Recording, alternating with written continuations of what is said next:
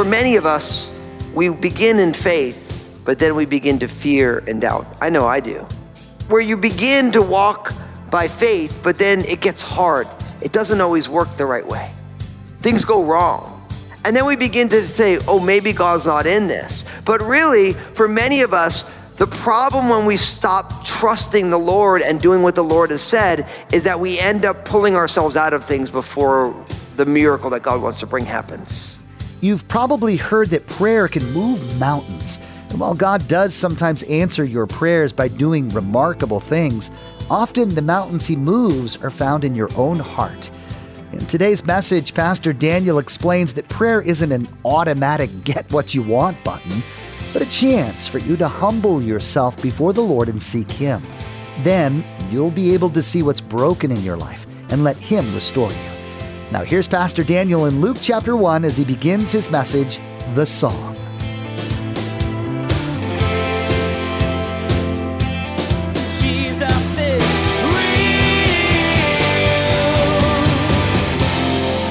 There's just something so powerful about music. I mean, all of us like music on some level. Music has a tendency to be kind of the soundtrack to our lives. It's amazing how if you put on a song, I could it can put me right to a specific place and time in my life. I remember sometimes when I hear some of those, you know, those 80s rock ballads, it brings me right back to the middle school dance, the awkward dancing, socially distant dancing, you know, that, that you did when you were a kid. If you parents allowed you to do that kind of stuff, you know. But then all of a sudden, it's like music has this great tendency to be able to frame the most important moments of our lives. And for some of the, you know, the most famous songs, they happen in a moment because something is going on, right? Where all of a sudden a moment calls for a, a musician or an artist to be able to express what is happening in that moment. Now, oftentimes, you know, I, we think so much about art and music. We think about people who are famous, but oftentimes people who are famous, they don't even enjoy what they're doing anymore. It just becomes a job. Whereas what is really beautiful is someone who just loves music and they're just hanging out, just playing their guitar in their room. And, and in a lot of ways, what I believe that God wants to do in all of our lives is He wants to give us a song. He wants our lives to sing a song. And, and the song that He wants our lives to sing is an expression of who God is and what He's doing in our lives. And it doesn't matter if, if the song that you sing, if it doesn't ever happen from a pulpit or you never end up as a worship leader. What really matters is that you're willing to sing the song that God has given you in the journey of life. And there's no doubt that as life continues and as different things begin to go on, there are different parts of there are different songs to sing. Like if you look at the book of psalms there are songs of praise and there are songs of lament you know there are sad songs and there are excitable songs and excited songs. And with each season of life there's a new song to be sung. And and really when we are aware of the work that god is doing in our lives we want to be able to move from just experiencing things to moving it into into praise. And that idea of that new song. God will give us a new song is that for each day there are different needs, different things that need to be expressed. Now I bring all this up because we've been doing this humble sacred series and, and we've been looking at the different circumstances surrounding the announcement of the birth of Jesus. Then, of course, we saw recently Mary going to visit her, her relative Elizabeth. They're both pregnant and all that goes on. But really, what we are going to see today is that Mary sings her own song. It's commonly called the Magnificat. And really, it's the song of Mary. And Mary now is moved to just pure praise because of all that God has done. And I love this because really what we're going to see is we're going to see that Mary has a song in her heart because of the unique work that God is doing. And by extension, as we've been talking about, I believe God wants to birth a unique song in all of our hearts, given the unique things that we're going for. Now, for Mary, obviously, this song might be one of the most famous songs in history. I mean, you know, you think about the most famous songs that have ever been around, you know, it's like, you know, no, none of these songs have been around for like thousands of years, except if you find them in the scriptures, you know, and so deeply studied what Mary has to say in the song that she's singing. So, in order to get at this song, I want you to open up your Bibles to Luke chapter 1, verses 46 to 55. Luke chapter 1, verses 46 to 55, the Song of Mary, the Magnificat. Now, I think it's important that we say from the outset that there is no biblical evidence that Mary was a musician of any sort. So I, I think sometimes we have this idea that if I'm going to write a song, like you know, I have to be musically trained. Well, actually, we don't know that Mary knew anything about you know about anything with as it relates to music. But God has given her a song, and she's going to sing it. So notice what it says, verse 46. It says, And Mary said, My soul magnifies the Lord, and my spirit has rejoiced in God, my Savior, for he has regarded the lowly state of his maidservant. For behold, henceforth all generations will call me blessed. For he who is mighty has done great things for me, and holy is his name. So, what we learn from the outset is Mary sings the song that God works for the humble. God works for the humble. And I literally get this right out of the middle of verse 48 where it says, For he has regarded the lowly state of his maidservant. For behold, henceforth all generations will call me blessed. For he who is mighty has done great things for me. So God is doing this extraordinary work in this lowly maidservant named Mary. And Mary is really, this song is being birthed out of her own joy of what God is doing. Like where it says, My soul magnifies the Lord. That word magnifies literally means to declare the greatness of God. So at this point, after the announcement of Gabriel to Mary, and then all of a sudden she goes to see Elizabeth, and the way Elizabeth responds, and the way John the Baptist in Elizabeth's womb responds, now she's like, My soul is declaring the greatness. It's overwhelmed with who the Lord is, and my spirit within me is rejoicing in God, my Savior. Why? Because even though I am humble and lowly, God now has made a way for all generations to call me blessed. See, you know, the idea is she's like, I'm humble, but yet all subsequent generations will know that I got to be the mother of the Messiah. Like she realized that what God was doing was changing, it's changing history, changing eternity. And we have this tendency to think that if I'm going to have a big impact, it needs to be, you know, not humble, that, that God can't use humility. And it's the exact opposite here. God works for those who are humble. Of course, James chapter 4, verse 10 says, Humble yourselves in the sight of the Lord, and he will lift you up. Isn't it a beautiful verse? See, when we, according to James chapter 4, verse 10, when we humble ourselves, then God can lift us up. But what we have a tendency to do is we want to lift ourselves up.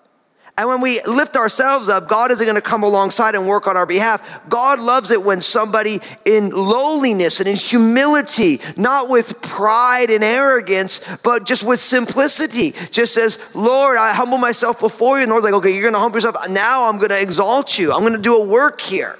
And we don't want humility for the exaltation's sake. We want humility because God is God and we are not. See, Mary gets this because she's saying that for he who is mighty, the mighty one, God has done great things for me, and God is holy, and holy is his name. And she's saying, because God is great and I am humble, I realize that all that is happening is not because of me, but it's because of the will of the Lord. And when we realize that God loves to work on behalf of the humble, that reality will change our lives at street level. I once heard it said that if we defend ourselves, God will let us. And I remember always being like, what does that mean? And really, what I think that that little phrase means is that we don't need to defend ourselves because God will do it for us. And but let's just be honest. Don't when something's going on, don't you want to defend yourself? I know I do. I just want to be like, no, no, this is why. It means this is, it, no, what you're saying, it's not really the truth. That's not what, where my heart is at. We want to defend our position, but then I'm like, oh, no, no, but if we just humble ourselves and say, hey, I'm sorry that it bothered you, don't even get into it. At some point, God, on your behalf, will bring to light what's really going on. Because God works on behalf of the humble. And the humble simply trust the Lord. You know, you think about this idea of God works for the humble. It made me think of uh, Second Chronicles chapter 7, verse 14. You know, it, it's a beautiful verse, and we hear it bandied about a lot. If my people who are called by my name will humble themselves and pray and seek my face and turn from their wicked ways, then I will hear from heaven and I will forgive their sin and I'll heal their land. Now, you know what I think is so important about this verse is this verse is almost always used to encourage prayer. But it doesn't only say if my people who are called by my name will pray, it says if they will humble themselves. So you can pray and not be humble, right? Like we can pray in a self centered way. And not only to say that we should humble ourselves, but we should pray and we're seeking God's face. And what do we do? and we turn from our wicked ways. See, here's the thing prayer is the world in which we live. And in order to truly pray effectively, first we humble ourselves, then we pray and we seek the Lord's face. And then as we pray and seek the Lord's face, then God encourages us to turn from our wickedness, turn from the things that we do that are not glorifying to God or not blessing to people. So we have to humble ourselves, pray, seek the Lord's face, and turn from our wickedness. And then it says, Then I will hear from heaven and I will forgive your sin and I'll heal your land. So I'm not saying that we shouldn't think of Second Chronicles 7:14 as uh, it's wrong to think of it as an exhortation to pray. The thing is, it's not only an exhortation to pray; it's an exhortation to humble ourselves and then pray and seek God's face. And as God is revealing our stuff to us, then we turn from our wicked ways. And then God can move.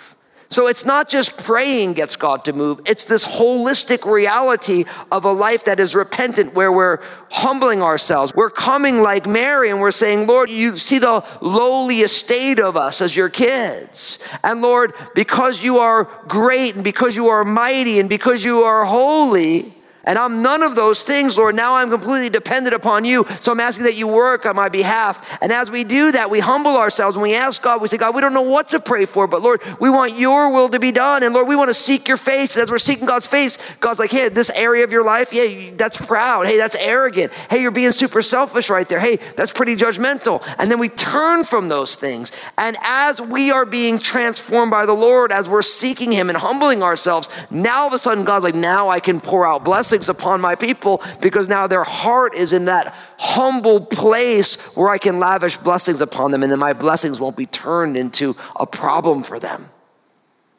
So we want to be people who are humble just as our Lord is humble. Mary realizes that none of what's happening in her life has anything to do with her except for the fact that she realized that a great God is doing a work in a humble woman.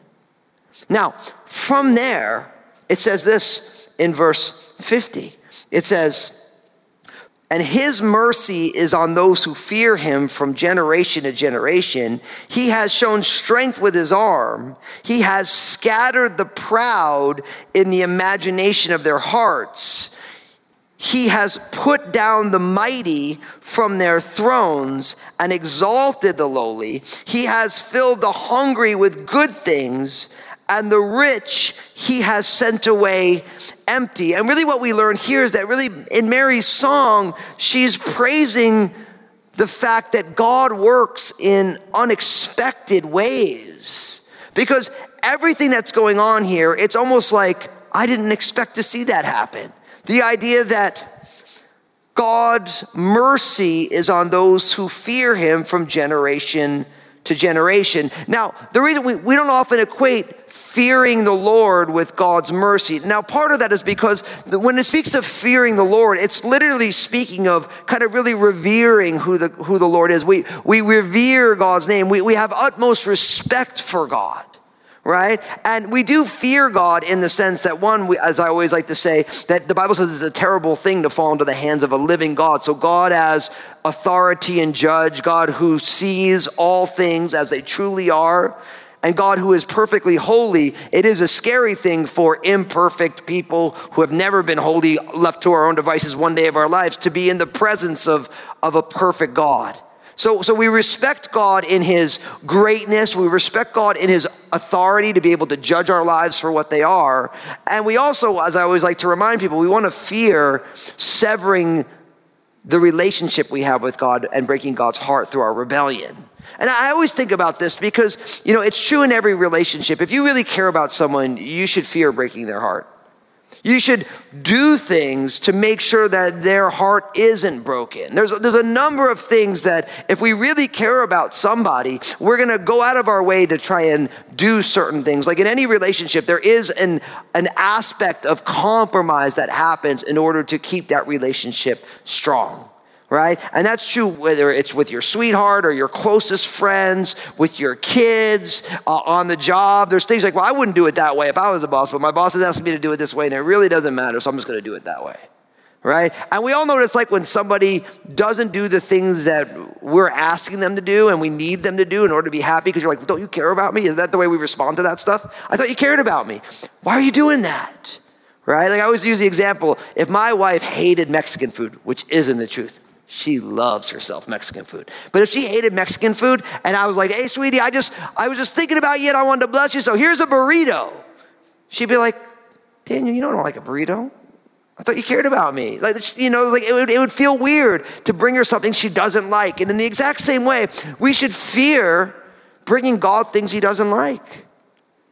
We should fear living in rebellion against God. And so God's mercy, of course, is upon those who fear him.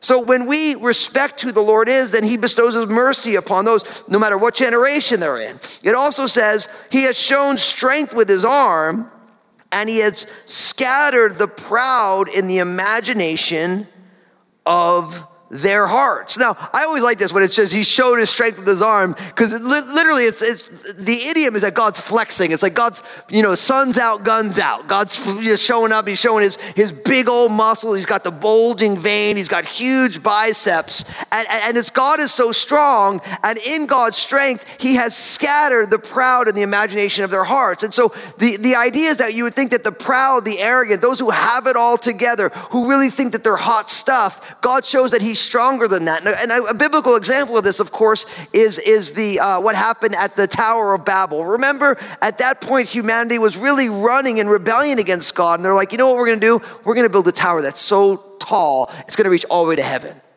Really, what they're saying is, we're going to build our stairway to heaven. We're going to find our way into the presence of God through our own ingenuity. And they were so proud, except for the fact that they didn't realize that God wasn't going to have that because you can't work your way to heaven. You can't build your stairway to heaven. There might be a lady who's sure that all that glitters is gold, you know, and she's climbing a stairway. No, she, you can't get there. So God confused their languages. God scattered them in their own pride. And in a, a, lot of ways, what we realize is not only does God work on behalf of the humble, but God also actively works against the proud. Because when the proud fulfills the things that they're hoping to do, then they take credit for it, which in effect is living outside of reality because you can't do those things. You don't none of us do anything of our own volition. We do things that we want to do, but we do them empowered by God. There's nothing that we have that we don't have as a gift like the breath in your lungs. We you did not ask for that. That's provided for you. The ability of your body to digest food. You didn't do that. God has done that for you. The ability to have food, God has given you that. See, all these different realities are in the hands of the Lord. And so when we walk in pride, God actively works against us. And so I'm reminded that not only does God resist the proud, that's what the Bible teaches, and He gives grace to the humble. So if we walk in pride, God's going to show His strength by scattering us in the midst of all that's going on. But he doesn't only scatter the proud. Notice he has put down the mighty from their thrones. So again, those who are exalted, like, man, the rich get richer, the power, the powerful get more powerful. No, not ultimately. He puts down the mighty from their thrones, but he also exalts the lowly. See that? See, that's why God works in unexpected ways. That's why people say that God's kingdom is upside down, or I'd like to say God's kingdom is right side up. Our lives are upside down right? Because we have this tendency to think that the powerful, they're going to be exalted, and the lowly, they're just going to keep getting lower. But in God's ways, God works in unexpected ways, and those who are humble get exalted. And then also, he has filled the hungry with good things. So those who are without, God fills them with good things, and the rich, God has sent away empty. So in, this way, it shows that what the way God works is God works in unexpected ways as the ways that we would expect given the way the world that we live in works. And Mary's praising God for the unexpected ways in which God works. And this reminds me of Isaiah chapter 55, verses 8 and 9, those classic verses For my thoughts are not your thoughts, nor are my ways your ways my ways, says the Lord. For as the heavens are higher than the earth, so are my ways higher than your ways, and my thoughts than your thoughts. Now, when we read something like this, the question for us becomes how can we embrace the unexpected ways in which God wants to work? And in a lot of ways, this is when we start looking at things through the lens of the Spirit, through the Word of God. The Word begins to show us that, hey, the way you think it ought to go, it's not always going to go that way. And our culture says, listen, it's about you getting power and getting more power and stepping over people for power. It's like, no, no, no. God's going to put down those people on the thrones. He's actually going to exalt the humble. So he's like, no, if you humble yourself, God will do a work. Of course, Jesus said it this way that when you go into a banquet, take the lowest seat.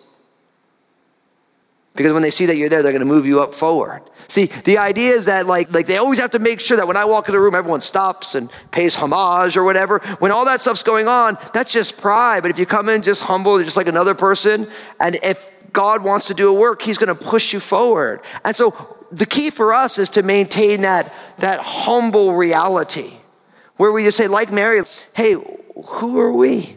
Like, even if God does something amazing and, and you're like, man, I'm being obedient, listen, we're just doing what we're supposed to be doing. We're just unprofitable servants. That's what Jesus said. Like, we do what we're supposed to do. And it's a good thing to do what we're supposed to do, but God works for the humble and God works in unexpected ways because those who are hungry, God will fill up, and those who are full of everything walk away empty and ultimately. And so for us, it's about trusting that God will ultimately even everything out. And our job is to join God in the things that He wants to do in the here and now. Jesus is real. Not only does music impact your emotions, but sometimes what you sing gives a glimpse of what's going on in your heart and head. Well, today, Pastor Daniel shared that Mary's song, what we call the Magnificat, displayed her heart for God. Mary was amazed by God and how he works. You learned that Mary's heart was humble, and she was grateful that God would allow her to be part of what he was doing in the world. I want to thank you so much for listening to Jesus is Real program. And I realize that there are many of you, you're not a born again follower of Jesus. You've never put your faith and trust in Jesus. But as you've been listening, you've been saying to yourself, I want to begin to follow Jesus.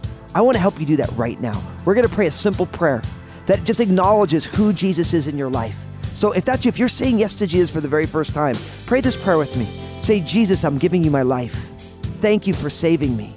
I believe in you, your life, your death on the cross, and your resurrection.